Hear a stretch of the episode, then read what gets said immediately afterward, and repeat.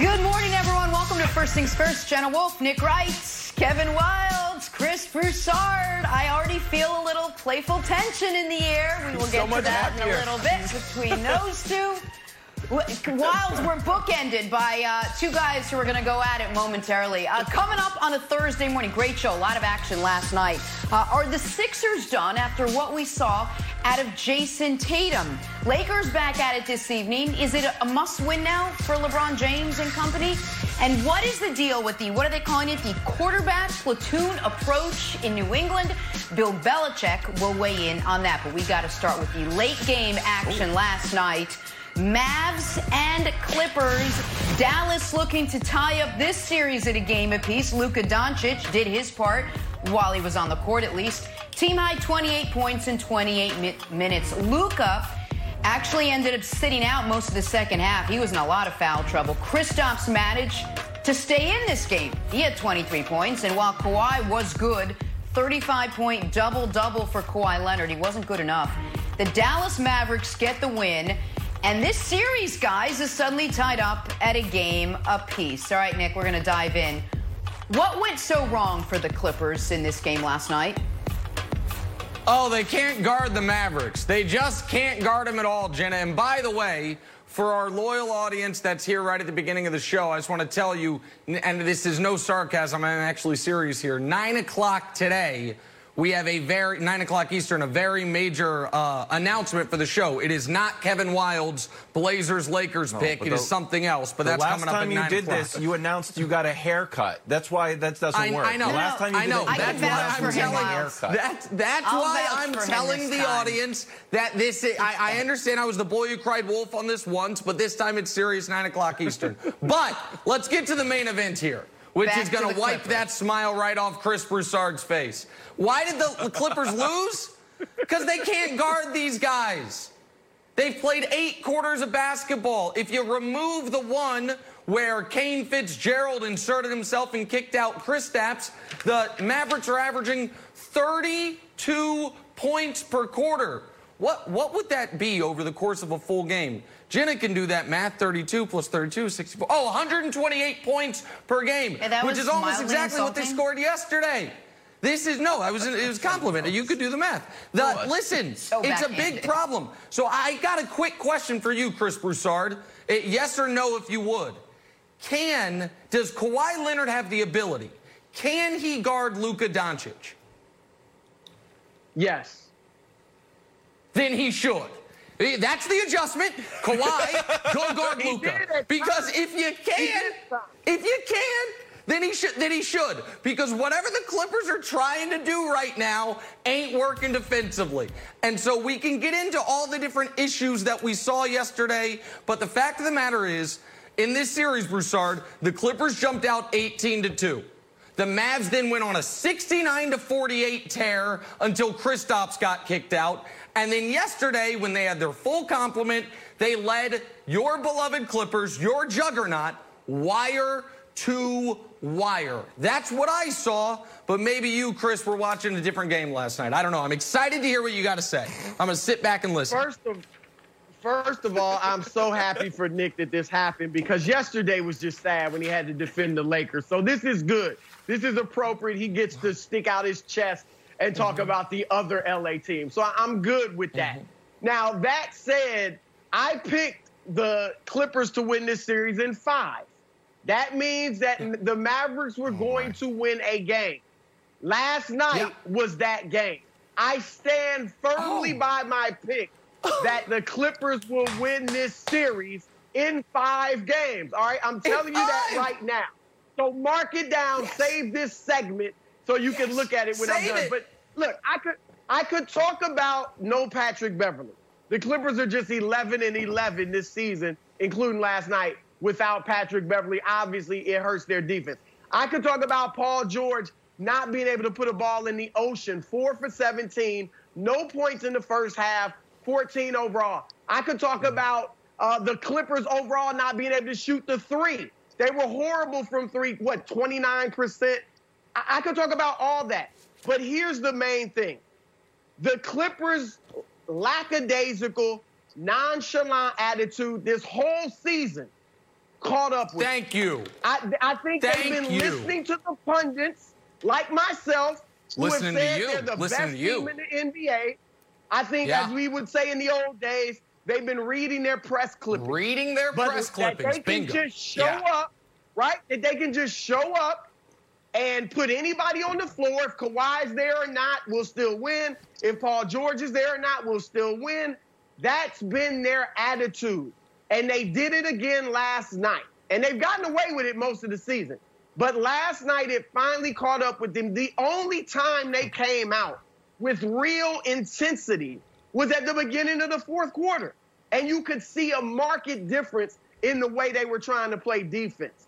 So this is good for them. This was a wake-up call that, look, you're not about to win an N B A championship. Oh, you're not about to win the West.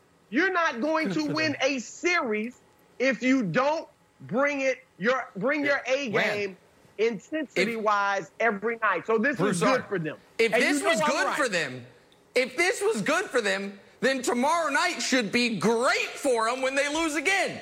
Like, that'll be the best thing possible. Then they, they might just go faux, faux, faux. Hold on, we'll get to that in a second. We'll get to that in a second. But there's a lot I got to unpack from what you just said. One was America, America, yesterday, Chris Broussard tried to big brother put me in a headlock, noogie me, and say, oh, adorable Nick Wright picks with his heart, not his head. Me, New York Times writer, official N B A voter, television veteran. I've learned to pick with my head, not my heart.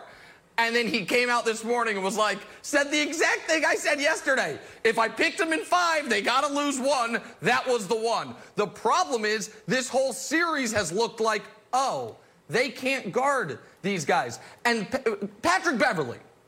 I've heard all year how deep the Clippers are. If you are a five hundred team, when your fifth or sixth best player isn't there, then you've got problems. You've got even more problems if in a shortened season that we haven't even had eighty games of, you said eleven and eleven. That's more math we all can do. eleven plus eleven, you don't have to carry. Oh, that's twenty-two. So he's missed over a quarter of the season. So it looks like he might miss some more. But and the last thing you mentioned is, well, uh, Paul George. Paul George had a bad game, and if he plays like that, they could be in trouble.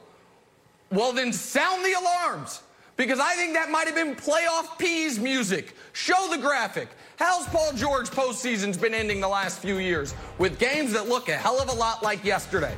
You, in twenty seventeen, what happened at the end of his season? Oh, he ran up against LeBron. He goes five of twenty-one, go home. twenty eighteen, you're in O K C. Game two, you're terrible. The final game of your season that year, you're two of sixteen. Last year against Portland, you threw up a three of sixteen. So it's not like Broussard, Paul George throwing up uh, air balls, It, which he literally did last night. We saw him literally do to win a playoff game a couple years ago. Uh, wow. Aside from in the Gatorade commercial, playoff P, I'm not sure that's a positive thing. And so these are all concerns. Now, they can all be stymied if your guy Kawhi Leonard will take on the challenge and guard Luka for four oh, Luka. quarters. Because you know what Kawhi's you know- reminding me of? I, I want to give, I'll, uh, just quickly, I want to give Kawhi a compliment because he was outstanding offensively last night. And this might be the nice thing I ever said about Kawhi. He's reminding me a lot about LeBron, of LeBron James, his final regular season in Cleveland. Outstanding offensively, teammates let him down, and doesn't give a rip on the defensive end. The thing is, Broussard, I was told that's not Kawhi Leonard. So maybe he should guard the twenty-one-year-old Slovenian superstar, and maybe the series will turn the other way. Can I go, or is Wilde stepping in? Please, I, I, no, I know go, go, go. I'm, go. I'm, I'm okay. rooting for go you, Broussard. This is like a knockout. I'm going to throw in the towel pretty soon. It's too much. First of, first of all, Kawhi did guard Luka at times yesterday. Secondly, Luka was not the problem, as great as he is. Luka was good yesterday, but they were killing the Clippers without Luka. Luka only played, what, nine minutes, I think, in the second half? So Luka mm-hmm. was not the problem. You are right. They have not been able to stay in front of the Mavericks. Trey Burke, Seth Curry. And when you look at their small guards outside of Patrick Beverley, they aren't great defenders. Landry Shamet, Lou Williams, they aren't great defenders. Their perimeter defense mm. is based around two small forwards in George and Kawhi being defenders. They're not going to stay in front of small guards the whole time. So I think you will see Kawhi more on Luka. Doc Rivers is definitely going to make some adjustments. Trust me, Doc Rivers is going to be able to use this because, as I said, they have not showed up. They have been outplayed for the most part by the Mavericks, and this is just what the doctor ordered. On defense, their rotations have been sloppy. They're missing assignments. They don't know when to help, when not to help. Uh, offensively, they're playing too much iso ball. They had sixteen assists last night after having eighteen in game one. That's seventeen a game. That's your math to an average. Put that in perspective. Portland was worse. Portland was worse than the league in the regular season in assists with twenty-one a game. So the Clippers are playing far too much isolation basketball. The talent's there. The bodies are there, even without Patrick Beverley. They just have to get their head right, and this type of loss will do that. Wildes, okay. Jump in here. This is this is seen in every boxing movie you've ever seen in your life, where the guy wants to come out for the next round, and I just got to look at him and be like, I can't let you out there. I can't let you out there, Broussard. I, I think during the break we oh, float no. the rest of these these Clippers. It's not good. You're like, no, Wild, but Paul George was terrible, and Patrick Beverley's not there, and they were lackadaisical. I can get out there and win three in a row. They're going to win in five. I'm like, I'm not going to let you out there, buddy. I Nick, Nick, Nick picked him. In, Nick picked five. the Lakers in five. Broussard picked him in five also. Exactly. All right, well, listen. Five, You're throw it in, Nick. Games out of what, fifty? How many dozens of again, playoffs? It has now right, been we'll a wake-up call Let's for the Lakers, the Bucks, yeah. and the Clippers. Hey, elsewhere last night, Jayson Tatum made another case to move up a tier in Knicks rankings. Celtics, Sixers. Next, first things first. Sorry, Broussard. The stress of daily life weighs on all of us, whether you're an elite athlete or just a regular person trying to get through the day. Muscle pain and muscle tension, that's a real thing. That's why I use Theragun, the handheld percussive therapy device that releases your deepest muscle tension using a scientifically calibrated combination of depth, speed, and power. And now it's as quiet as an electric toothbrush. That's because the all-new Gen four Theragun has a proprietary brushless motor that's so quiet, you'll wonder if it's on, while you soothe your aching muscles with Theragun's signature power, amplitude, and effectiveness. Try Theragun risk-free for thirty days. There's no substitute for the Theragun Gen four with an OLED screen, personalized Theragun app, and the quiet and power that you need. Starting at only one hundred ninety-nine dollars, go to Theragun.com slash FTF right now and get your Gen four Theragun today. That's Theragun.com slash FTF, Theragun.com slash FTF. Tonight on F S one, we got some baseball action coming your way. Christian Yelich leading the Brewers against Nelson Cruz and the Twins, six thirty Eastern on F S one. And the Fox Sports app. Back here on First Things First, let's talk some Sixers-Celtics game two from last night and another career playoff high for Jayson Tatum. thirty-three points to go along with five boards, five assists. For the Sixers, disappointing effort. Joel Embiid said before the game he needed to step it up. He did, thirty-four and ten, but he was basically the only one. Celtics get the easy win, one twenty-eight to one oh one. Boston now takes a two nothing series lead. Nick, Tatum had thirty-two on Monday. He had thirty-three last night, clearly emerging yep. as a superstar in these playoffs. Have the last two games proven he's at least reached star status in your eyes? Listen, this, this is how you show. become a star in this league. Not a hot streak in February, which is what Celtic fans wanted me to anoint him because of. But in back-to-back playoff games to start the season, to start the postseason, you have your back-to-back best career playoff games, your back-to-back playoff career highs. You're the best player on your team and arguably the best player on the court in both games. That's how you become a star in this league. So Jayson Tatum is absolutely on his way. Every, everyone's mad at me for this oh. initial tiers, Wildes, my initial star tiers, because evidently I don't give yeah. out, you know, star and superstar status the way other people do. And people, you keep asking me, will you update it? Will you update it? I will update it after the playoffs. But if we were, if the playoffs well, ended the playoffs? today, yeah, once the playoffs are over, it will officially be updated. Oh but God. if it's the playoffs totally were at it, were in, yes, and, but if the playoffs were over today, here's what it would look like. Show it. So what you would have, and I think you see the reason you don't want to update it too quickly. Anthony Davis, he drops down. Dame and Luka, they're yep. both on the superstar line. But then you also look at, it's not just Jayson Tatum that jumps up. Chris Paul probably should have oh, been there already. It was probably an oversight by me. Donovan Mitchell has to move up. If T- Tatum dropped fifty-seven the way Mitchell did, Celtic fans would already be building him a statue, and Tatum would move up. Zion would unfortunately have to move down. So It, to me, Broussard, if we were doing it right now, that's what I would do it. I know you, like, for you, and I'm, this isn't a shot, if you make an all-star game, it's fair to call you a star. I don't, I, I'm not comfortable with us having twenty-five to thirty stars in the N B A, but I think, like, if you, uh. if you look at that pyramid, that hierarchy, Tatum is certainly ascending, and you give him immense credit. He's been great these two games.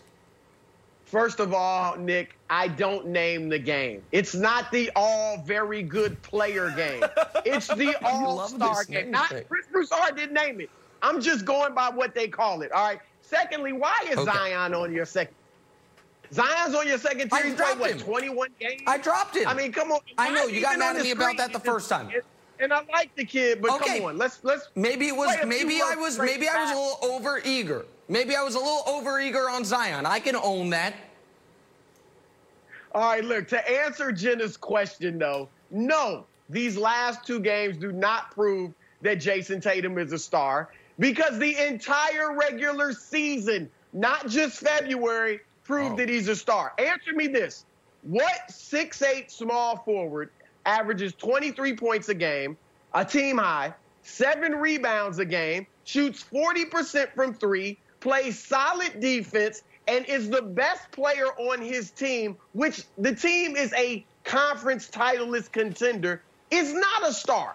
Who fits that description and is not a star? I don't know if Nick has a problem with Duke, which is where Jayson Tatum went, or if no. he's from Saint Louis, so there's this intrastate rivalry. I don't, I don't know. like Kansas Saint Louis. City. That part, Saint Louis is, in, you know, there's a little See, something here we there. go. That's true. I just threw Saint that Louis. out the there. The Saint Louis part is a little bit. Little bit. Great Jayson fine. Tatum yeah. is a star.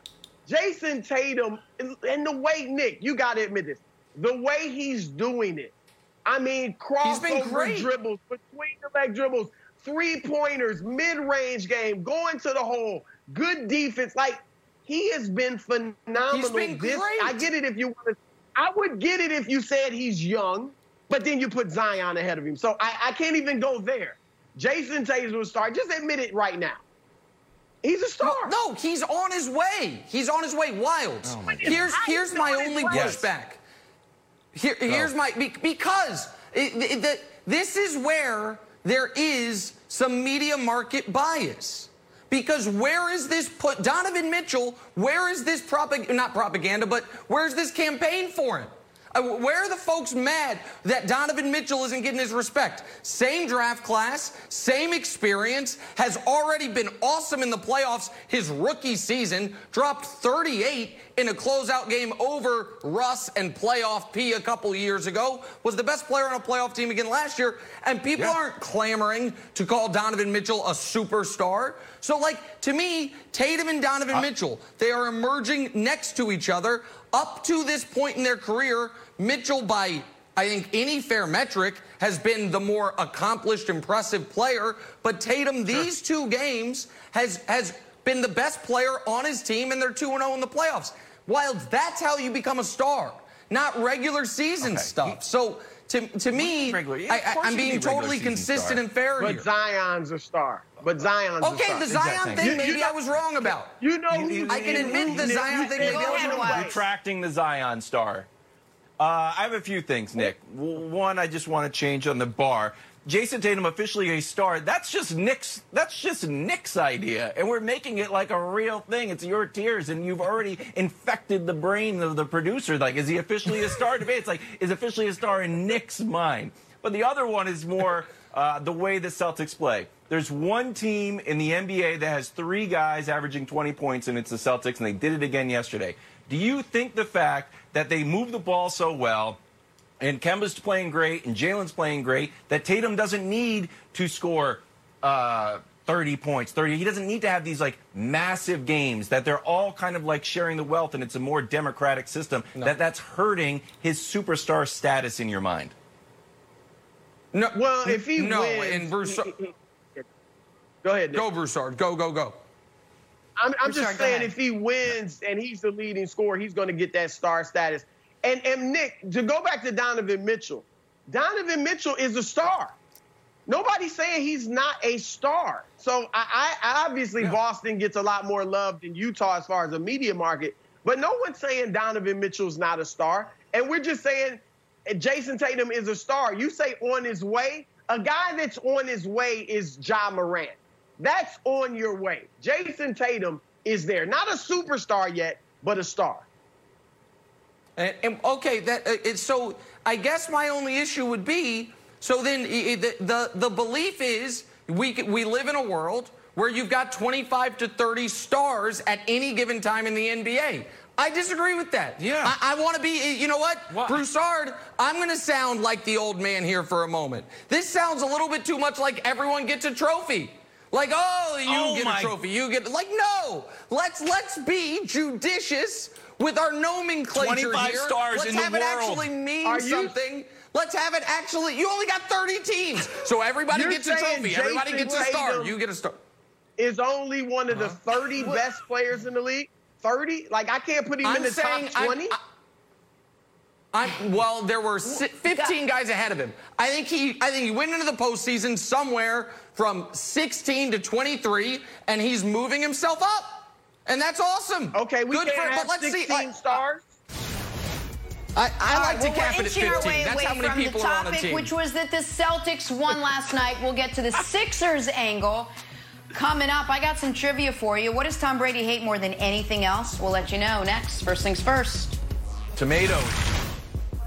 For a lot of us, our home is now more than just our home. It's also a gym, a bakery, and a barber shop. And if you're a business owner or a people manager, home might also be where you do your hiring. That's where ZipRecruiter comes in. ZipRecruiter makes hiring faster and easier because you can do it all from one convenient place. ZipRecruiter dot com slash approach.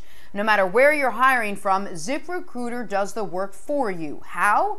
Well, ZipRecruiter's matching technology scans thousands of resumes and profiles to identify the most qualified people for your job. If you're really interested in a candidate, you can even invite them to apply for your job. With one click, ZipRecruiter sends them an email from you, and you stand out from the competition.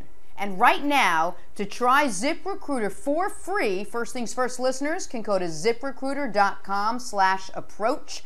That's zip recruiter dot com slash approach, A P P R O A C H, zip recruiter dot com slash approach. ZipRecruiter, the smartest way to hire.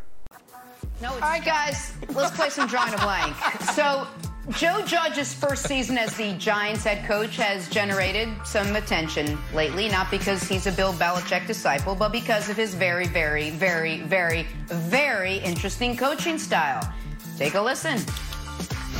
We coach hard. We're very demanding. This is a tough job, okay? We're in New York City.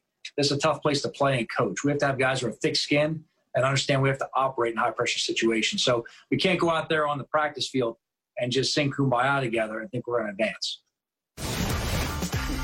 So you're actually just outside of New York City, Coach Judge, but it's neither here nor there. Nick, Joe Judge's coaching style is blank. Listen, it's cartoonish. It's what someone who was didn't watch football but was cast in a role to play a head coach of a hard-nosed nineteen sixties football team would be saying. And, and the, every time he, he gets asked about one of these silly things like, why don't you have names on the jerseys? He gives an even sillier explanation. He's like, well, I want, I don't want the quarterback to be able to read the name. I want him to be able to tell if it's the linebacker by the by his gait. And it's like, well, the names are on the back of the jerseys anyway. And this one where he's like, well, we play in New York City. I wish the follow-up was, so coach, to be clear, your former colleague, Brian Flores, he coaches the Miami Dolphins. If you were the coach of the Dolphins, it'd be totally different. It's like, that's a soft city. There's a beach. People are nice. They're chilling. And so they're drinking cafecito. So if you were coaching there, you'd be... No, of course not. It's all nonsense. It's all this Bill Belichick cosplaying that guys think is going to help them turn into the next Belichick. It's foolishness, Brian. Uh-huh. I love it. Nick, Joe Judge is trying to set the tone for his football team. Now, uh, the jerseys and the name on the jerseys and numbers, that's a little bit much. But as a, a rookie head coach, you have to go in and set the culture and character and the tone for your football team. And this is the thing. If you come in as a soft coach, you can't turn into this hard-nosed football coach because the players don't believe it, just like in parenting. I know that better than anyway, anyone because I'm a soft parent, and I try to be hard and discipline my kids, and they just laugh at me. You have I to know. come in Same, as a tone setter, a physical, a physical guy, and if you go hard to soft, now you can lay off your players a little bit, and the players appreciate it. That's what Joe Judge is trying to do. Okay. Brian, before I give my answer, just be honest. If you were on the Giants and you made a mistake and Joe Judge was like, Westbrook, lap it up. Lap it up, Westbrook. All pro, lap it up. Get, get moving. I'm Joe Judge. Yeah. And you're like, what would you do? Honestly. I would do the same thing I'm doing now. I would laugh and be looking around like, is this guy serious? Now, That's what but I'm saying. listen, this is what this team has not been very good for a long time. They're trying to find a way to be a better football team, and hopefully this can help them just a little. All right, I'll give him I'll My give him half like credit. Not you, Brian. Joe Judge. I, I said Rex Ryan. When Rex came into the league and he got off to a hot start, people were like, this works. You got to be relaxed. Let the players do their thing. That's what this works. And then he starts losing games like, this doesn't work. You got to be tough. So, like, the narrative is going to be whatever the Giants' record is. If they win, it's going to be like, he did it. It was the laps. And if they lose, like, he's too hard. So it's very Rex Ryan-y narrative-wise, Jenna. All right, let's move on to the thought-to-be-forgotten Dez Bryant, who's still in search of N F L employment, apparently. The Baltimore Ravens are reportedly going to work out the free agent today, which has Lamar Jackson excited. The Ravens quarterback saying Dez is, quote, looking pretty good on social media. I mean, so do I, if I'm being honest. But Nick, Dez on the Ravens would be blank. It what? would be pointless. And Jenna... You and Dez yeah. have another thing in common. You have the same number of thousand-yard receiving seasons in the last five years. This is crazy. Dez was last an excellent player in twenty fourteen. In twenty fifteen, he was hurt. In twenty sixteen and seventeen, he had eight hundred yards and eight hundred yards. And in twenty eighteen, he tried to come back and play, popped his Achilles, was out of football of twenty nineteen. Now we're in twenty twenty. The idea that De- there's a, I- I'm sorry, Dez, I didn't think it was over for you when it was over for you, but it's now over for you. And if, listen, if the Ravens want to take a chance on a wide receiver, a- Antonio Brown makes exponentially more sense than Dez Bryant, who's been out of football for three years and hasn't been really good in six, Brian. Well, you know what, I, I think... I feel totally different than you. I think it would be good on paper, and, and here's why. The Ravens run the ball more than any team in the league, and Dez Bryant can be that physical force inside and outside if you need a receiver to go in there and block. And he also can work the middle of the field, and that's what those intermediate throws that uh, Lamar Jackson does so well. So that you need a physical receiver that has the ability to do that, but it's good on paper only because, just like you're mentioning, Nick, we haven't seen Dez Bryant since uh, two thousand seventeen. We're not quite sure what he is and how healthy he is and how, how much he can contribute to an offense. And so that's why it's only good on paper at this point. But if he comes out and can run and can do it consistently, he may be able to help this offense just a little bit. Yeah, I, I went with Instagram filter because everything looks good on social media. I, I'm happy he's got the tryout because I can't discern what works and what doesn't. Because if oh. it was up to me, boom, this high school kid who torched Tyreek Hill would be would be right there on the Patriots. Would sign him straight out of high school. It's another excuse to show uh, the, the only uh, negative Chiefs highlight the last two years, so I'm happy to run it. Instagram filter my answer. Nine, nine hundred sixty-four days since we last saw Dez on a football field. On to the Chiefs now. Their new rookie running back, Clyde Edwards-Helaire, has more than just an awesome name to pronounce. He's got the attention of everyone in camp, with the team reportedly believing he is, quote, unbelievable. So, Nick, Clyde Edwards-Helaire ceiling this season is blank. C E H's ceiling is O R O Y, Offensive Rookie of the Year. Damian Williams opted out, so he's going to end up being the feature back. There, we Saquon won Offensive Rookie of the Year. Todd Gurley won Offensive Rookie of the Year. Alvin Kamara won it. Zeke could have won it, but his teammate Dak won it. Running backs of recent history win this award, last year notwithstanding. So, I, listen, I think his ceiling is off, ceiling for this year's Offensive Rookie of the Year, and obviously his long-term ceiling, Brian, is to be a rich man's Brian Westbrook, as Andy Reid told us immediately. Andy Reid loves Brian Westbrook. Apparently, he's replaced him already in his mind and in his heart. But I think his ceiling is, is Miles Sanders, because Miles Sanders had a really good rookie year, eight hundred yards rushing and, oh, and about fifty receptions. And here's the thing, he had fourteen to fifteen touches per game. And I think that's exactly what Andy Reid is going to get uh, Clyde Edwards-Helaire, fourteen to fifteen touches a game. Make sure that he's involved in the run game as well as the pass game. Remember, this is Patrick Mahomes' football team. Patrick Mahomes is going to be throwing the ball thirty to thirty-five times a game. A quick fantasy tip from your friend Kevin Wildes. I had sixth overall, which is what he's placed in a lot of P P R leagues. He's going to have a big year, and I know that Andy Reid compared him to Brian Westbrook, and as long as he doesn't make boneheaded plays like this, that will uh, cost fantasy owners that we finally got an apology for. Sorry. Many years later, a, Brian finally say apologizes fantasy owners. Brian, I appreciate that. I would have uh, I would have liked if you you know told me to my face, but on behalf of everyone, who you were the anchor of our team, and you and you, and you, you killed us here. I, we, I accept sorry. your apology.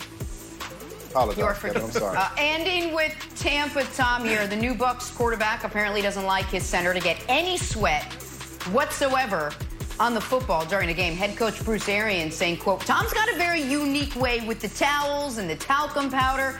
So, Nick, Brady requesting his center not sweat on the football is blank.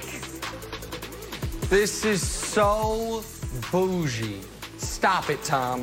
I understand you're Hollywood Tom now. I know you're calling yourself Tampa Tampa Tom or whatever, but you're Hollywood Tom. You've been Hollywood Tom for quite some time now. You don't you expect to cook. Listen, Tom Brady has a very specific way he likes his footballs. Totally dry and illegally deflated. So, center, get it together.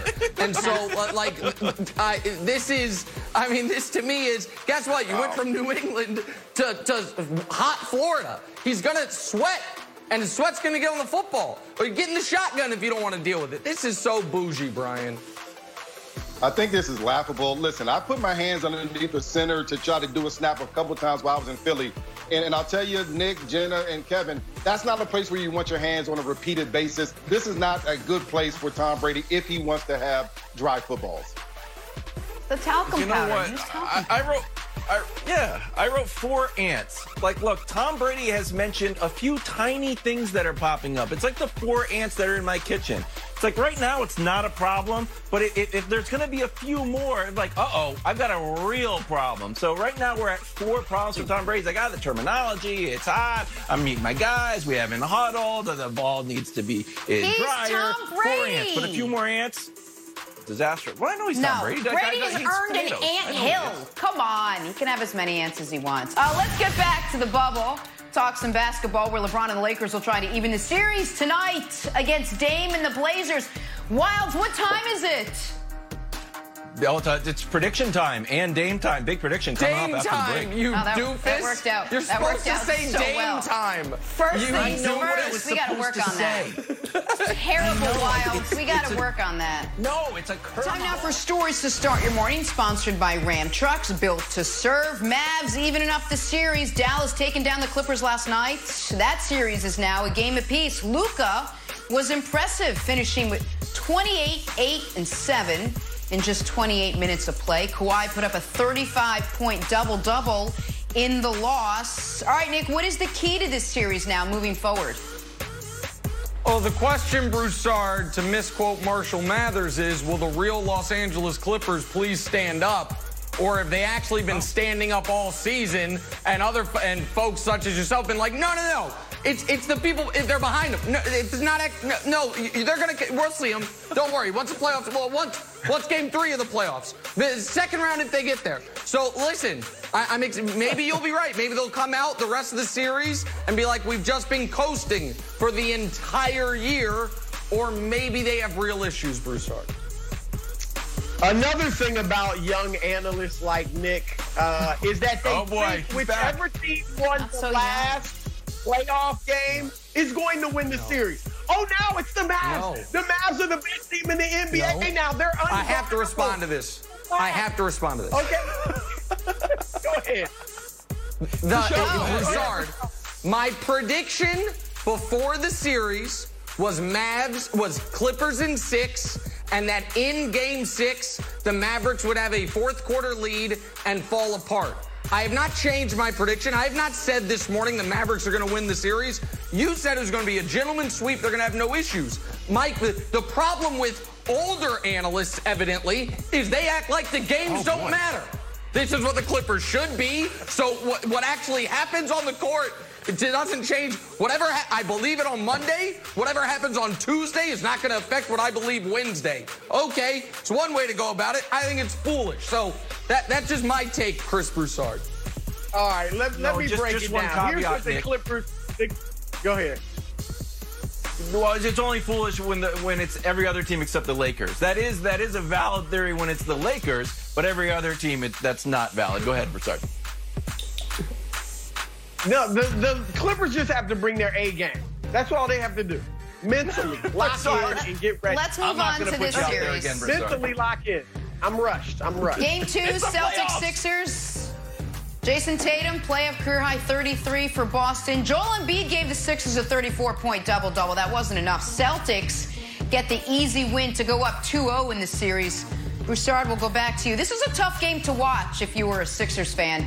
Uh, what do you think was their biggest issue in their loss yesterday? Well, look, obviously, without Ben Simmons, they can't guard. They're not the defensive team that they were with him. He's arguably the best defensive player in the league, and Jayson Tatum just had his way. But beyond that, on the offensive end, they couldn't hit threes. And they're, despite Ben not shooting threes, they're actually a fairly good three-point shooting team regularly. But yesterday, they were five of twenty-one from three. And, and Boston on the other side hit nineteen threes. So that's too big of a discrepancy to overcome without one of your best players. I, I know we're going to talk more about the Sixers' deep, long-term troubles later. But on this one, and it makes me feel good because whether the audience believes it or not, I deeply love and adore Chris Broussard. I t- agree with everything he said. The lack of Ben Simmons in this series to guard Jayson Tatum, to have a great a great wing defender out there, a great wing defender in twenty twenty.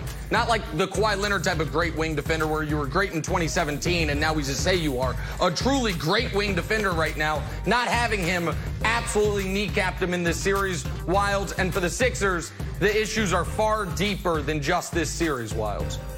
Well, that's what I was going to say. And, Jenna, you mentioned uh, it was a hard to watch. If we can show up what I think was the defining image of this game. This is a playoff game. This oh, is I thought it was going to be a picture of me watching the game. And we've got this poor guy. Well, honestly, once I saw this, I'm like, that's I don't I feel good it. for the front office. I don't feel good about Brett Brown. You cannot have this type of stuff popping up in a playoff game. It's just like you need fundamental changes throughout the entire organization. I think they're in a very bad spot that goes far beyond Ben Simmons. Yeah, we're going to break this down a little bit further, what the Sixers have moving forward. But, well, let's get back to the first round fears for the Lakers and Blazers. Game two, it's tonight. Uh-oh. It's LeBron looking to get Uh-oh. back on track after the Lakers' poor offensive outing Tuesday's loss. Also on the Lakers' to-do Flash. list, stopping Dame Lillard. That little thing. Nick, I imagine happen. you've spent the last forty-eight hours analyzing, overanalyzing this from every angle. What adjustments do the Lakers have to make if they want to even up this series tonight? Well, I wouldn't change anything defensively. I think if you're the Lakers, the the one thing you can take away in a very positive fashion from game one is this Blazers team that was hanging one twenty-five on everybody. You held them to sixty-four points in quarters two through That's right. four. They didn't break twenty-three points in any quarter other than the first quarter. And so if the Lakers can sign up, they, the Blazers scored one hundred in game one. The Lakers would sign up right now for the Blazers scoring one oh five in every game the rest of the series. So defensively, I wouldn't change much of anything. Offensively, I think that you have to seriously consider a starting lineup change, the one I've been calling for since Avery Bradley went down. Putting K C P's been excellent for the Lakers this year, not this, not yesterday, or two days ago, but this year. But put him back on the bench role and get, let see what it looks like with Caruso next to LeBron. You're not, the, the best starting lineup, of course, would be Anthony Davis at center. He doesn't want to start games like that, so you have to tweak it elsewhere. And the other thing, Broussard, is I would stop with all these giant lineups at all times. I'm not saying JaVale can't play, but he should play less. And Markieff Morris, why he was such had such a featured role in this in game one, I would adjust that as well. I don't think your defense will suffer dramatically, and I think your offense will get better. So those are the adjustments, if I were the Lakers, Broussard, I would make. I agree with you defensively. The Lakers were fine defensively. Dame, C J, Carmelo Anthony, Gary Trent Junior, none of them really were on fire throughout the game. Now, Dame obviously got hot in the early in the fourth quarter, and then, you know, Trent and the guys hit a couple big shots, but they didn't just – they weren't shooting their normal percentage throughout nope. the game. So the defense was fine. Offensively, Nick, here's one thing I think you failed to mention. LeBron James has got to be more scoring-minded, okay? He played a terrific floor game, twenty-three points, seventeen rebounds, sixteen assists. That was all well and good. But his teammates can't shoot, okay? So outside of Anthony Davis, oh. he is not getting a lot of scoring. So he is going to have to look to score more as well as be a facilitator. And that's where your lineup change of putting Caruso in there could help that, in that LeBron would play off the ball a little more, presumably, and then maybe be more in the scorer's mentality. Now, if the guys show up and start hitting shots, we know they're streaky. If Danny Green and K C P are on fire, then LeBron can just be the floor general. But if they're not shooting well, he has got to score more. twenty-three points for him is low. So I need a little more from LeBron. And A D, I need something in the fourth quarter. I mean, I've been saying it all year. He's got to give you something in the fourth quarter. This two and a half yeah. to three quarters of being a superstar and then disappearing and being a role player in the fourth right. is not enough. So I need more. You guys are in trouble. This is, you guys are in trouble. Tomorrow's going to be a great show. You guys are both in trouble. And, Nick, I, all I heard the other day was the Lakers just need to shoot. The Lake, once the Lakers shoot better, the Lakers will win. And now you give all the credit to the Lakers defense because the Blazers didn't shoot well. Look at the Blazers. They shot. They made one hundred points, worse. Their field goal percentage was the worst. Three-pointers was they made thirteen. And they had the worst uh, assist-to-turnover ratio, and they still won. So once they get back to their normal Blazer thing, they're going to win again. I think you guys are in you guys are, are are in deep trouble, Nick. And then tomorrow's show, I'll give you the I'll give you the topic bar for tomorrow's show. Nick, are you nervous yet if the Lakers lose? Okay, but you, again, you, he so said a couple he would things. Be mildly is, nervous if they that lose is, game two. Uh, correct. I would be. If they lose tonight, then you got to beat them four out yeah. of five, and you, it starts getting a little anxious. But your graphic is so s- silly. They, they, they shot thirty-nine percent from three. The reason that they had th- their worst field goal percentage was because they couldn't hit anything near the rim, because that's what the Lakers do to you defensively. The difference between that and the Lakers hitting shots is, if you watch the game, the Lakers had unguarded three after unguarded three after unguarded three. The Blazers weren't missing wide-open shots. They were missing contested looks. So to me, that is a major difference. To Broussard, though, to your point about LeBron being more aggressive, we will find out if LeBron thinks this is a must-win game. If he does, he will be more aggressive. When the twenty eighteen, when win. They lost, what? Well, well, no. I mean, that's what the, the. If he thinks they they can lose this game and still win the series, I don't think he'll change his approach at all, because that approach was you intentional. Gotta be kidding me. But you saw in twenty eighteen with that Cavs team, the first game of the playoffs, He had a twenty-four point triple-double. They lost. He responded in game two with forty-six points in the game-winning three. Couple rounds later against the Celtics, he had a ter- he took sixteen shots in game one. Oh they lost. Goodness. He responded in game two with forty-two. Now, they lost that game as well, came back to win the series. So I think that if the Lakers are trailing in the second half, you're going to see a more aggressive LeBron. I would be shocked if to start the game today, you see anything other than LeBron trying to get Anthony Davis going. I think that will be his approach. I think that will be his approach until A D gets going, even if folks want him to be more aggressive.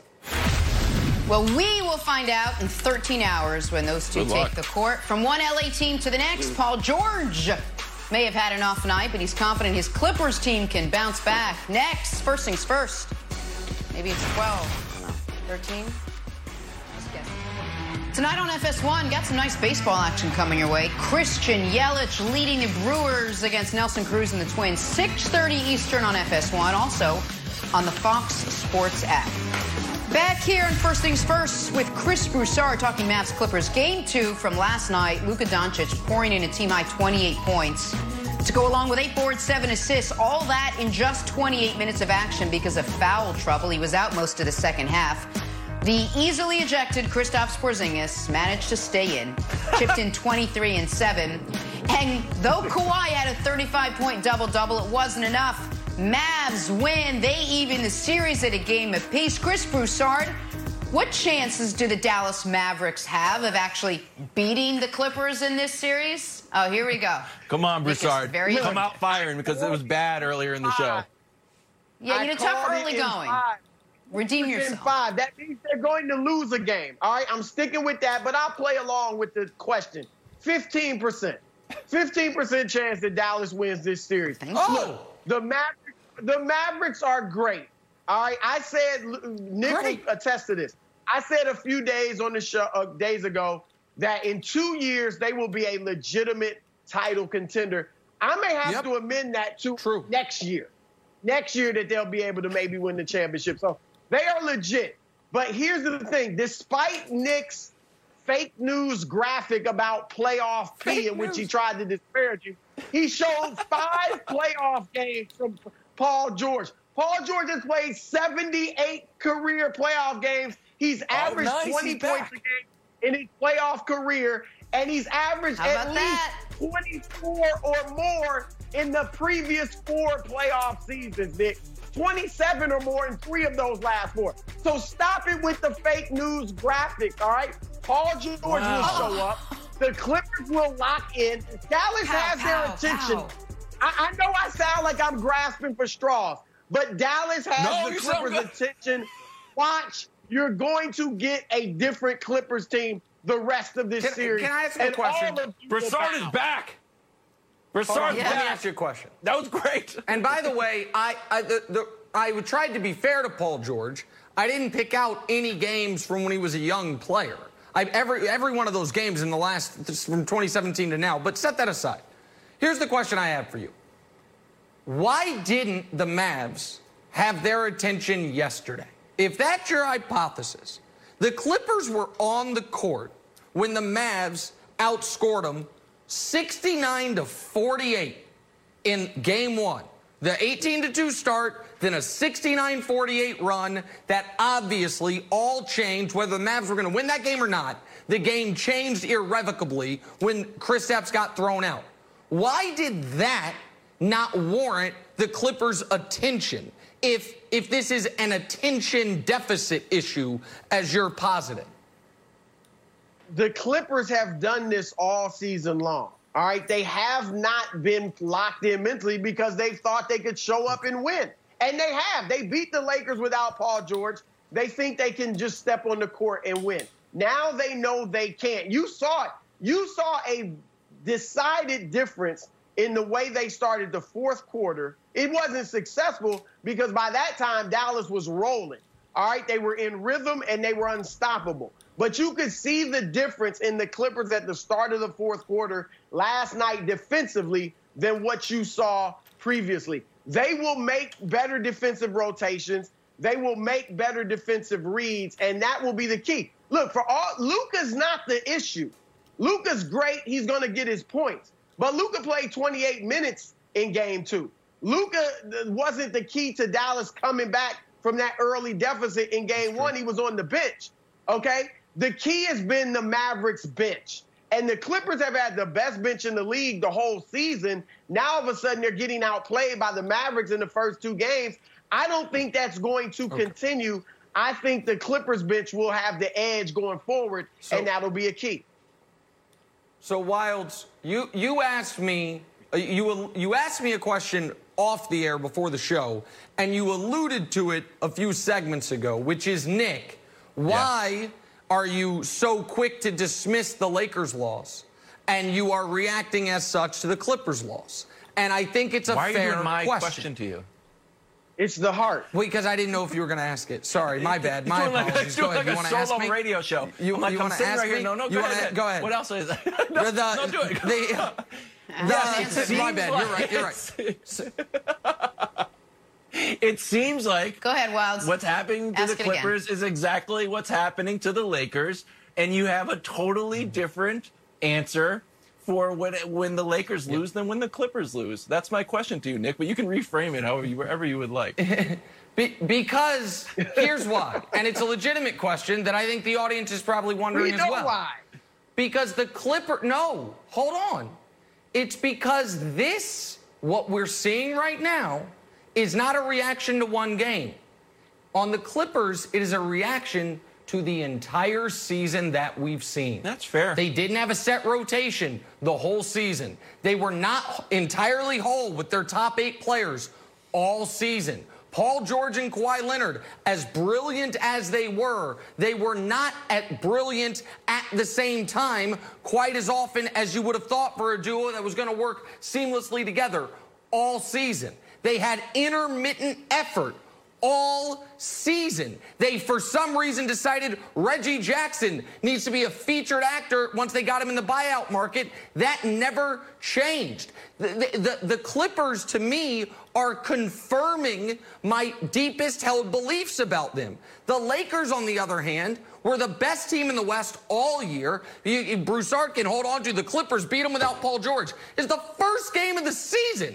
They played twice. They played three times since then, once on Christmas. That game came down to the last possession. Two more times after that, the Lakers won both. So they, I am not, if the Clippers had looked perfect these two games, then th- I would say, okay, everyone that said they're going to be a different team in the playoffs, I have to a- admit that's a possibility. When they started the playoffs off, Broussard, eighteen to two, I will admit, I said, I was saying to myself, man, maybe everyone was right. They do have a different gear.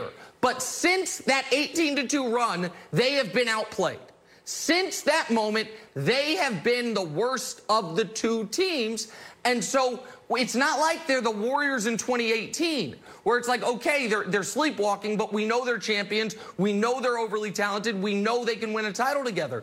I just don't know, Chris, where this overwhelming confidence is coming from on behalf of a team that has done nothing together. Nothing.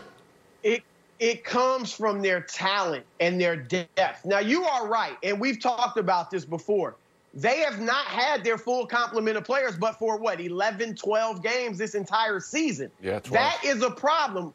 Denver in the second round, if that's who they play, Denver has the same issue, but I didn't think we'd see it be a problem against Dallas. But, yes, there is certainly some chemistry issues. Like I said, they're playing too much isolation basketball rather than moving that, and defensively they're missing reads. All of that is a factor or is a result of them not being together for most of the season. So that part is fair. I just think they can overcome it. All right, well, game three, Clippers and Mavs. We'll see if they can Friday night. Back to some football. Do the Dallas Cowboys have the most electric offense in the N F L? three thousand-yard receivers? Some think so. First things first. Sorry about that, Wildes. I screwed that one up. Bad job by me. All right. Time for us to run the no huddle. If you thought Cam Newton was going to walk into Pat's camp and win the starting quarterback role with ease, think again, with Bill Belichick saying he would, quote, certainly consider a quarterback platoon, Cam, Stidham, Hoyer. Nick, how crazy would this be? Well, it's not going to happen. And you know how I know it's not going to happen? Because Belichick said it could happen. If there was any chance he was actually considering it, he would never let us know. And so there's, we know he's not actually considering it because he said he was considering it and because it would be idiotic. It, Wildes, to me, the news from yesterday was that Hoyer is in the mix, which to me means there is a competition for the backup job. Cam is going to be the starter, but because of concerns about Cam's ability to play all sixteen games, the Patriots' backup position is one of the most important in all of football. And it, it, Hoyer don't need a bunch of reps. He's been in that offense. He's been with those players. He knows the Josh McDaniels and Belichick. The fact that yeah. he's there, to me, shows it's not just that Stidham isn't actually competing for the starting job. He's going to have to compete for the backup job, which is, by the way, what you would expect for a player drafted where he was drafted in year two, Wildes. Look, I, I assume Cam is going to be the starter, but I wouldn't be shocked if Hoyer started. When Hoyer signed, he's like, I'm not signing for a backup. I, I want a chance to compete. So, Brian, I, I still think Cam is the guy, and I don't want to root against the javelin, although when I do see Mike Reese's tweets that he threw some interceptions, I'm kind of like a, a little bit happy. I know I'm not supposed to be, but I'm like, oh, good, Michael Jackson picked one off, so I, I feel good. But I assume Cam is going to be the starter. Is that what you think? I, I definitely think Cam is going to be the starter. You don't bring Cam Newton, the former number one overall pick, Heisman winner, M V P guy, Uh, into an organization to have him as the backup. That just doesn't make sense. And, and to Nick's point, I think this is total gamesmanship. The first game of the season, they play against uh, Brian Flores and the, the Miami Dolphins. And this has to be uh, Bill Belichick's way to make Brian Flores p- prepare for a different quarterback situation, different things that the Patriots yeah. can do, because it makes absolutely no sense for your for your quarterbacks to play in the platoon type of situation where you have one guy coming in, one guy going out. The quarterbacks need the rhythm of the game. A, a, a rookie coach may do that, not a veteran seasoned coach like Bill Belichick. This has to be gamesmanship. News out of New England, Brian Hoyer right now with the most commanding lead of that Patriots offense. I mean, he's been there before. On to Russell Wilson now. Though the Seahawks quarterback's a Super Bowl champ and a seven-time Pro Bowler, he's never received an M V P vote. Quarterback, unfazed by that. Russell Wilson saying, quote, I wake up to win it all. So, Nick, is Russell Wilson Mister Unlimited, or is he somehow Mister Underrated? Oh. He is absolutely the most underrated player in the N F L, but he also should never have gotten an M V P vote. Both can be true. Russell Wilson's second best quarterback in football. M- most people don't acknowledge that. He was always better than Andrew Luck, the same draft class. He was better each and every year. Folks never wanted to acknowledge that, even though Russell won a Super Bowl by year two, got back to it in year three. So he's been underrated. But you look at the years where he could have been in the M V P conversation, and keep in mind, N F L M V P voting, you don't give a top five. You list one name. Yeah. It's fifty people. They send in one name each. twenty fifteen, Russ was excellent. He had a one ten quarterback rating. Cam was fifteen and one and ran away with it. Two years ago, Russ was spectacular, led the N F L uh, in, or he had his career high in touchdown passes, but Mahomes and Breeze were far better. And last year, Russ was great, but Lamar was clearly better. So, Brian, he is underrated, but he also has never been snubbed in the M V P conversation. You know, I, I think uh, Russell is underrated. I, I understand your point, but I, I still think if you look at Russell and what he's able to do, and, and I, I, first of all, I think he's held back by some of the offensive constraints that they have. They want to be a running team. They don't put the ball Definitely. in his hands enough. But he certainly should be considered as an M V P. He does so many things for that football team. And, and I understand the, the, the voting process may be flawed in that way. But if, if I had the ball and had one drive left, there are two players that I want under the center. One is Patrick Mahomes. The next guy is Russell Wilson, because he's going to keep a play alive. Wow. He's going to make accurate deep throws and throw a catchable ball to your receivers. He is a guy that certainly should be considered for the M V P every single year. But I do understand your point about how the voting process goes there. All right, let's move on to the Dallas Cowboys now. Their new head coach, Mike McCarthy, high on Dallas's receiving core, saying they got three potential number one wideouts in Amari Cooper, Michael Gallup, and rookie CeeDee Lamb. Nick, you buying this? No, I'm not buying it. If it's true, then don't break off Amari with one hundred million dollars. Save that money to just sign your quarterback. So uh, it's definitely not true.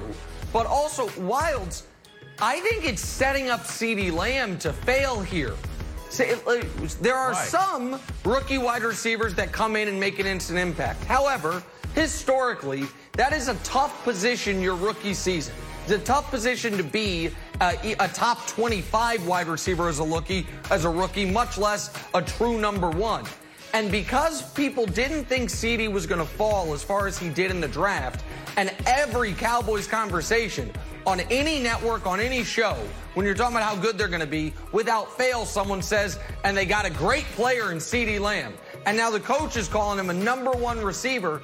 I feel like it's setting up to where if he has seven hundred fifty yards and six touchdowns, which would be an excellent rookie season, people are going to think of it as a disappointment. So I'm not buying the claim. Huh. And even if McCarthy really does believe it, Wildes, I would pump my brakes on saying this.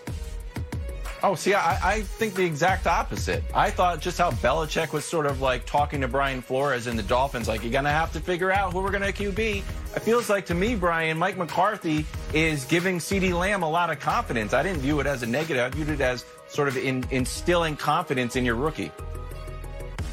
You know, Kevin, I completely agree with you. There's a mental side to coaching, and it's about making sure that your players are ready to play, but it's also saying, listen, we're going to be calling upon you at some point to be the number one guy. You may be have to step in for Amari Cooper if they're double-teaming him one game. He's just trying to make sure that all his players are ready and hungry and understand that they're going to get an opportunity. I appreciate what uh, Mike McCarthy has done down there and what he's trying to do mentally for, the, for his football players. I guess my argument would be you can say that in-house then. You can build them up all you want in the team meetings. In you can have San, uh, Sanjay Lal, the wide receivers coach, try to build him up. There's a lot of things you can do to try to make him feel confident and like it's going to be an egalitarian pass-catching offense where Cooper, Gallup, and CeeDee Lamb are all going to get equal targets. But I think they might just be setting the expectations, Jenna, a touch too high for a rookie who didn't get a training camp, didn't get a preseason, and isn't going to get but, an offseason. But also three thousand yard receivers for Dak Prescott. Don't we call that one of those good problems to have? Uh, let's get back to the bubble now. What does last night's Sixers loss mean for Embiid and Philly and potential one thousand yard receivers? Next, first things first. Back here in First Things First, Jenna Wolfe, Nick Wright, Kevin Wildes, and we've got some exciting news to pass along. A big programming note that's about to make our mornings here on First Things First a whole lot more exciting. Nick, why don't you break the news for us? This is great. I'm so excited. Listen, the last year has had massive changes for all of us. This show is no different. We, we went to our homes out of studio. We added Kevin Wildes. Jenna Wolfe expanded from oh, one hundred burpees a day to two hundred burpees a day. I actually grew hair. But the, the most important change and the best change is actually coming Monday at seven thirty in the morning, where we get to invite full-time to the show our newest All-Pro. You know him from inside the N F L. He's the single best person on it. There's a lot of great people on it. You know him from leading the N F L in touchdown catches. You know him from being an All-Pro receiver and an all-around amazing guy. Brandon Marshall becomes our newest host of the show starting Monday at seven thirty. We've worked with him. He is so much fun. You guys know how great he is. So I cannot fun. wait for Monday, Kevin Wildes. Yeah, you know, between Cam joining the Patriots and Brandon joining the show, it's been a great offseason for me uh, and my new teammates. And I think Brandon has epitomized a team-first mindset throughout his whole career. If we can take a look at his numbers and the sort of the teamwork that we've had together, uh, nine hundred seventy receptions, twelve thousand yards, eighty-three touchdowns, two fantasy titles, and six Pro Bowls. And I know a lot of people say, like, wow, I think those are, like, mostly Brandon stats. Like, yeah, mostly, but I don't know if you know what a team is. This is our stats. Jenna and Nick, you're included in this, but it's mostly me and Brandon, so I'm excited as well, Jenna. Well, I just want to tell you that I'm sitting here scrolling through Brandon's Instagram page. You should do it. And I can't help but know that for the first time in a long time, I might not be the most athletic host on the show. He is might not. Uh, unbelievable. Brandon's I know fight. He was a professional a football just player. A Brandon, no, I'm talking fitness. Yards, working out. No, listen, uh, let me just say, I'm excited to talk some burpees with someone Mike. Other than Wildes and Nick for a change. But anyway, Monday morning, right here on First Things First, we're He'll super excited. He will be joining our yeah. team. He'll talk football. He might. First up, uh, burpees. How many burpees did Very you do, Brandon? All right, you know what? I'll get to that on the second day. Uh, we're going to bring in Chris Broussard. Stories to start your morning, folks. Let's move this along. Sponsored by Ram Trucks. Great Freak and the Bucks looking to get back on track tonight after their stunning Game one loss to the Magic on Tuesday. Nick, what are you expecting from the top-seeded Milwaukee Bucks tonight? For the Bucks to assert their dominance and win by twenty-five plus. Honestly, anything oh, short go. of that, and I will start to be moderately concerned, Broussard. I've tried not to, in any of these series, overreact or react drastically differently than how I felt about any of these teams ninety-six hours ago. But if the Bucks not only do, forget winning, they need to dominate tonight to remind everyone what made them the favorite before the season stopped, Broussard. I agree with you, Nick, on, on the outcome and on your sentiment, because if this is a close game, not only could it show that the Bucks aren't what we thought they were, but they could actually lose. They only played five what we call close games in the N B A all season long. Point. That was the fewest True. among the playoff teams, and they were three and two. And the problem in close games is that a team can back in the paint, keep Giannis from the rim, and then they have to go elsewhere to beat them. And it's Chris Middleton, Brook Lopez, Eric Bledsoe, and these other guys up to that challenge. So they need to blow out Orlando, and I actually think they will.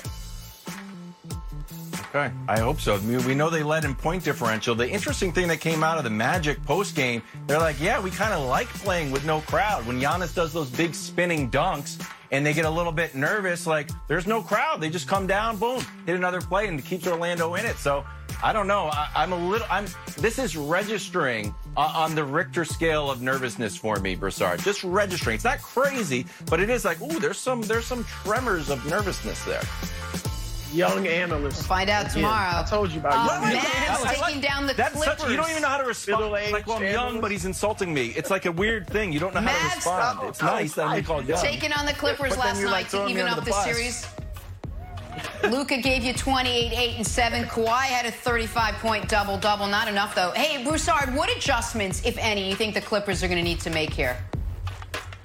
Well, the first adjustment is an attitude adjustment, and I actually think that's the most important. Look, I feel like they've had a nonchalant, entitled attitude all season long. They've been able to drop players in and out of the lineup and still win big, and that has led them to think that they can just step on the floor and win. The Mavericks now have that, their attention. I think that will lead to improved defense on the part of the Clippers, and I think offensively they'll move the ball more and not be so much I S O. So I, I expect the Clippers to play much better going forward and p- close out this series. Listen, I think that everyone is way overreacting. The Clippers weren't at full strength. They weren't fully locked in. Once they get all their guys back and they start focusing, they should be fine. And that should happen around February. So beginning of next season, no problems. Unfold now over the next four days, it could be an issue. I don't see Patrick Beverley walking through that door, and God knows, you can't win a game without your fifth or sixth best player. You just can't. It's just asking too much. And when the Clippers were building this team, Wildes, they clearly just didn't put an emphasis on perimeter defense. Because if they did, Luka Doncic wouldn't be setting records t- trying to beat George Mikan for most points through two career yeah. playoff games, Brilliant. even though he'd barely played in the second half last night, passing Lou Alcindor. So, yeah, listen, Clippers will be fine by sometime next year. I'm sure of it, Wildes. I'm confident Brous- of it. Broussard, you, you talk about attitude, and Mister ninety-four feet didn't play yesterday. But do you think that's like Kawhi being too quiet? Is that like kind of like you're saying that Kawhi needs to be more vocal? Because that's no, can't obviously not Kawhi. happening. Can't criticize Yeah, he Kawhi. can't be who he, who he's not. Uh, you know, it, it'd be nice if he were vocal like that. But you bring up a good point in that Beverley is clearly their inspirational leader. Now, Lou Williams is also oh. a vocal guy and a leader on that team, but he doesn't bring it defensively.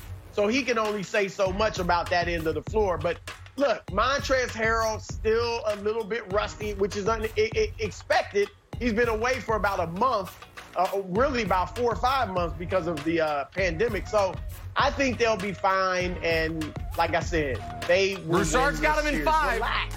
Broussard's Relax. got him in five. They got to win every game. They got to win every game now. On to the Sixers' game two struggles. Jayson Tatum, he was impressive once again, going for a playoff career-high thirty-three. And though Joel Embiid finished with thirty-four and ten, it was in a losing effort. Nick Wright, what do the Sixers need to change if they want to get back into this series?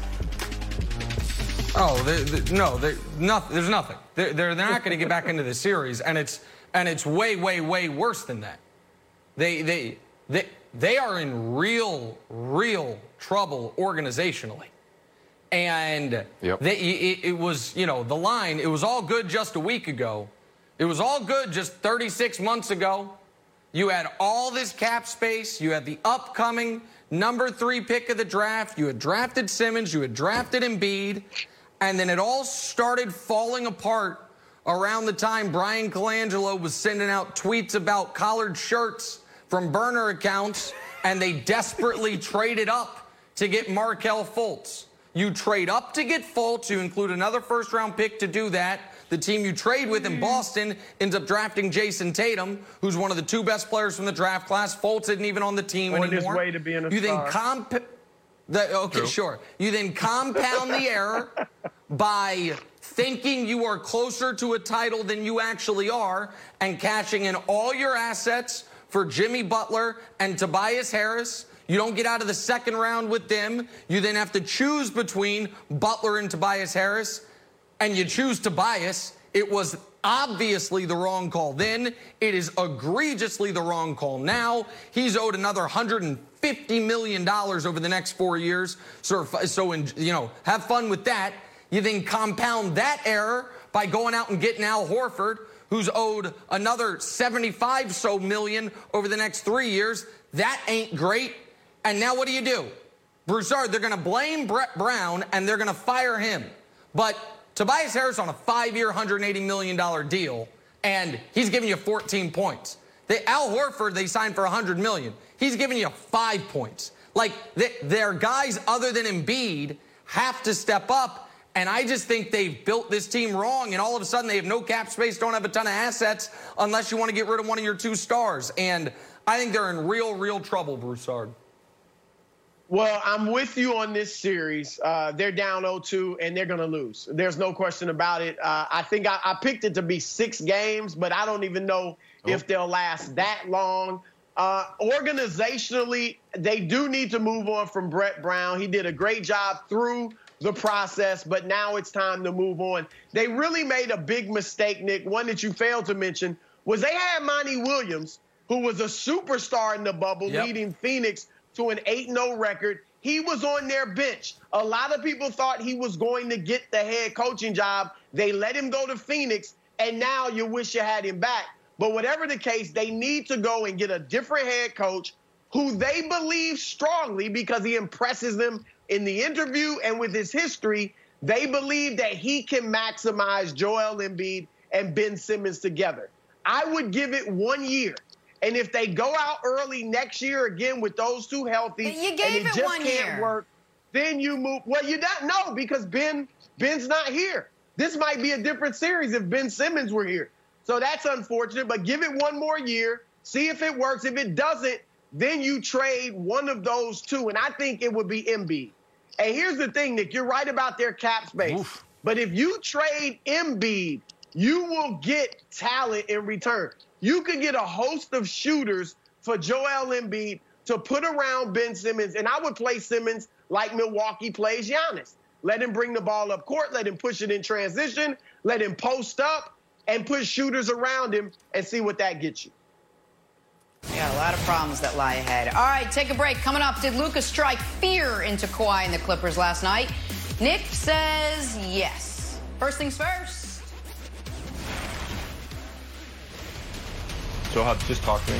Saturday on Fox, don't miss the championship fight between two-time former world title holder Sean Porter and Germany's undefeated Sebastian Formella. In his U S debut, the championship bout begins eight Eastern, five Pacific. on Fox and the Fox Sports app. And we're back here with Chris Broussard talking Mavs Clippers game two from last night. Luka following up his epic game one performance with a team-high twenty-eight points last night in just twenty minutes of action because of foul trouble. The easily ejected Kristaps Porzingis had staying power last night, stayed in the game, chipped in twenty-three and seven. And Kawhi Leonard, he had a thirty-five point double-double. He didn't get much help at all, though, from Paul George. Mavs win. They even up the series. Nick, what chance do the Mavs have of actually beating the Clippers this series? Oh, they got a good chance. They're not the favorites yet, but they had a good chance before this series started. I, Broussard laughed at me, and he's going to laugh at me again. That's fine. We'll see who's laughing about a week from now. But before the series started, I said that we will be in game six of Mavericks-Clippers. Clippers up three games to two, and the Mavs have a small fourth-quarter lead, and I am texting you, asking you if you're nervous. And then the Mavs will lose that game because they're terrible closing games, and the Clippers have been great closing games, and the Clippers will move on. That was my pre, pre-series prediction. I don't think right now it's silly to push that to this is now a seven-game series. The Mavs have outplayed the Clippers clearly through two games. They've scored, they've averaged thirty-two points a quarter in every quarter they've played except for the one where Kristaps was kicked out, and that derailed game one. And here is my concern, Broussard, and I really, really want to know what your thoughts on this. The Clippers' approach this year, we've seen it before, but it has always come from defending champions. We saw the Warriors in twenty eighteen sleepwalk through the regular season, believing they can flip a switch, and they did. The Lakers, their third title with Shaq and Kobe, sleptwalked through the season, believing they could flip a switch, and they did. The ninety-eight Bulls, they struggled early on for the first couple months of the season. Now, maybe they were sleepwalking, maybe it was just the wear and tear and the guys getting older, but they believed they could turn it on the playoffs, and they did. That we have not seen teams that were put together in an offseason that have no history of winning together take the regular season like it's nothing and then win the title. When, when the oh eight Celtics came together, they were bats out of hell that regular season. They were awesome. They dominated from start to finish. So what, this idea that the Clippers can approach it like they are the overwhelming favorites, which they have never been, and like they are, they have this championship pedigree together, which they don't. I, all year long, I was sounding the alarm on. And two games into the postseason, it sure looks like it's been a problem. So my question to you, Broussard, would be, why do the Clippers get to do it differently than any team with their kind of resume, if you will, that we've ever seen? No, I, I, look, I agree with the end of your statement. There is no question about it. If the Clippers go ahead and win this championship, as I and many others believe they will, it will be unprecedented for a team to come together the way they have. And like you said, kind of take the regular season for granted. Guys are in and out of the lineup. They really don't have any continuity. And when we have not seen that before. But we didn't see what Kawhi Leonard did last year before either. He goes to a team that's never been to the finals. He misses twenty-two games. He's dropped into the lineup, and they win the championship. Part of the reason I think the Clippers can get it done is that everybody's flawed. The Lakers, I mean, Anthony Davis hasn't proven anything in the postseason, and he's been struggling in the fourth quarters. LeBron's a little bit older. Their teammates can't shoot the ball. Golden State is injured and out of the question. Kevin Durant, Kyrie Irving, and Brooklyn are out of the question. Milwaukee is young and has its own problems. Everybody else in the East is young and flawed. So the, the thing, Houston is flawed with their small ball. So I agree with you that this is something we really haven't seen, but every team in the league is flawed. And I feel like the Clippers' talent is so overwhelming and their depth that they can overcome it. But for this series, look, Dallas is better and further along than any of us, I think, expected. I've said that in two years, they'll be a legit championship contender. They may be that next season. And shooting, this has already become a shooter's league.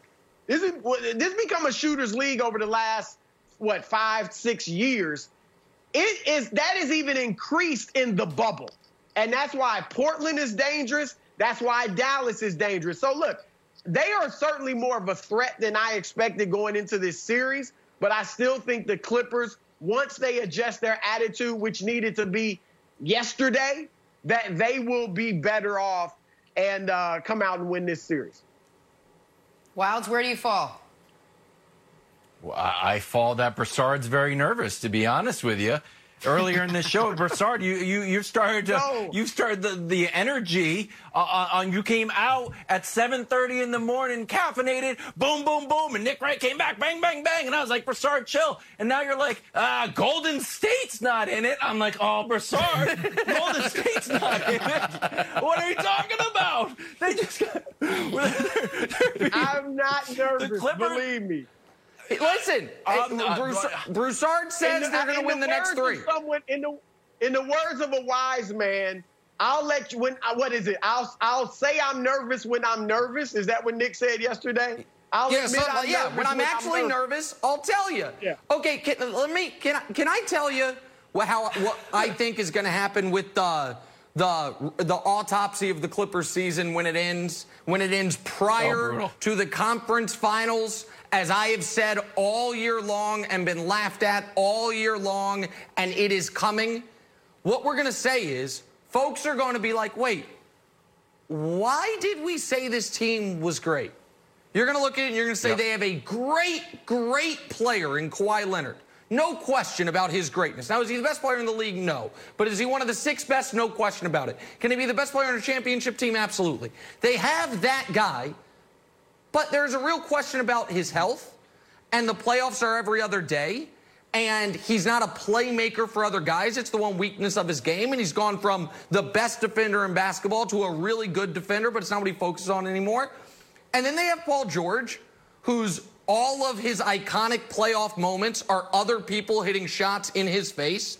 And then they've got a bunch of fun guys that are one-way players. Lou Williams is an amazing offensive player and a turnstile on defense. Pat Beverley is a scrappy defensive player and a disaster on offense and has trouble staying healthy. Montrezl Harrell is an overachiever who's an undersized, bad defensive center. Ivica Zubac is better than the Lakers thought he was when they gave him away for Mike Muscala, but is not a high-level starting center. They got a Morris brother who takes too many shots. They got Reggie Jackson, who's never been a part of good team chemistry ever. They got a head coach who was unbelievable with Ubuntu and the Celtics, and then kept getting beat by inferior competition with the Clippers with Chris Paul, Blake Griffin, and DeAndre Jordan. And we're going to say, oh, well, were they awesome during the regular season? No, they were scuttling about. Did they show great team chemistry? No. Do they seem to like each other a ton? Well, I don't know, because their best player is a black box that you don't know anything about what he feels about anybody. And folks are going to say, why were they the favorites? Why were they a team we just anointed as a great team instead of looking at the evidence? Like, Chris, do you see that as a, can you give me a five percent chance that we're, we're going to look back when they get knocked out early and say, should have seen it coming?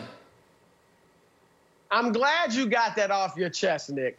I, I'm actually glad now that the Clippers lost last night, so we can hear that soliloquy, which you clearly have been, been waiting. waiting to drop and rehearsing in your mirror, saying that. All right, no, look, that's all well and good. And I, I told you, I agree. They, you, you'd be a fool to sit here and talk about the Clippers have approached the regular season properly. Okay, none of us like load management, but it's what they do. Still, they will be able to overcome it. And the fact that you dropped that beautiful soliloquy after their first loss, after their second playoff game, come on, Nick. They're not done. You even said it yourself that they're not done. You expect them to win this series, and they will win the West. Well, I've got to do it. I, I, I've got to do it now, because what's going to happen is when they get knocked out early, folks are going to act like they yeah. all always believed it. There's going to be a bunch of, oh, yeah, I wasn't that high on the Clippers. Well, I always said that it's the Clippers or the Lakers. You just don't know. Well, they got unlucky because, listen, you're, we're the, they're the deepest team in the league. But if Patrick Beverley's got a sore calf, you can't expect him to beat the Mavs. Got a twenty-one-year-old kid who's been in the league for twenty minutes whooping them. And, and, and I do want to see, Wildes, I want to see in game three, yeah. whether the Clippers win or lose this series, let's assume they're going to win it. Because I, I, I still think they are the slight favorites in this series. Is Kawhi going to say, we're not switching, we're not dropping into a one three one defense like they tried embarrassingly yesterday, last night, like they're in high school ball? I'm guarding Luka. Let's see how this offense works if I, the old claw, two-time defensive player of the year, guards Luka. I want to see if that happens, not that? for a moment or two, but that it, we're not switching. I've got him. I want to see if Kawhi wants to take on that challenge. Yeah, I, I don't. I think we need to see like the lockdown claw defense that we we keep on hearing about, Broussard, and Luka's torching everybody and getting full screens of how great he is historically. There is one positive thing though, Broussard, and I just want to put it up that if the the Clippers do get knocked out, the uh, the Turner guys can get a jump on all the Paul George fishing pictures. So I don't know. I know you're a guy who respects research and prep. So I think, like, if I was at Turner, I'd be like, you know what? I'm not super worried about the Clippers, but why don't we pull some Paul George fishing? Just let's get a jump on the graphic, Broussard. Look, here's the thing. Luka has not been the problem. You know this, Nick. Yes, he has beautiful stat lines. Yes, they're impressive. Yes, he's been historically good. But he is not the reason that the Mavericks are not at one one. And I say that, one one. You talk like it's two oh. I know all of a sudden you've anointed Kristaps Porzingis to be Larry Bird, but he's not, and they're not up two oh, okay? It's one one, and Luka played twenty-eight minutes yesterday. The reason the Clippers are knotted is because their bench has been outplayed, which is shocking depth, because yep. they got two of the top three six men in the league.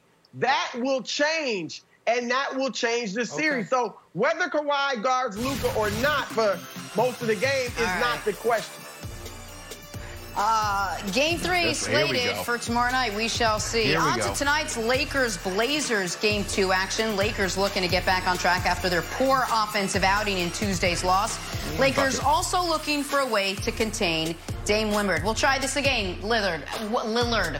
What time is it, Wildes? It is nine twenty-eight. Go ahead. Yeah, it worked flawlessly. Both tasks equally as taxing, it would appear. Nick, is tonight a must-win for the Lakers? It's also Dame time. I can't call it a must-win. You saw LeBron fall down oh two to the Celtics in twenty eighteen. They went back to win four out of five, including the game seven on the road. It's uh, but let me say this, Wildes. They have to win Go. two of the next three. You've got to win two of the next three, and so obviously that you can't fall down three one to this Blazers okay. team, given the fact the Lakers haven't played great basketball since March, Wildes.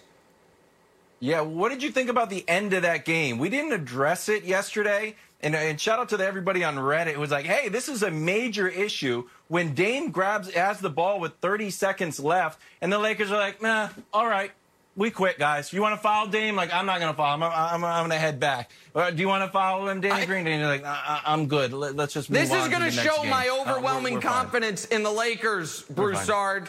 Down five, thirty seconds left, and they just threw in the towel. I actually thought that was a great sign. They weren't desperate. The Bucks were down thirteen with twenty-five seconds left, still fouling.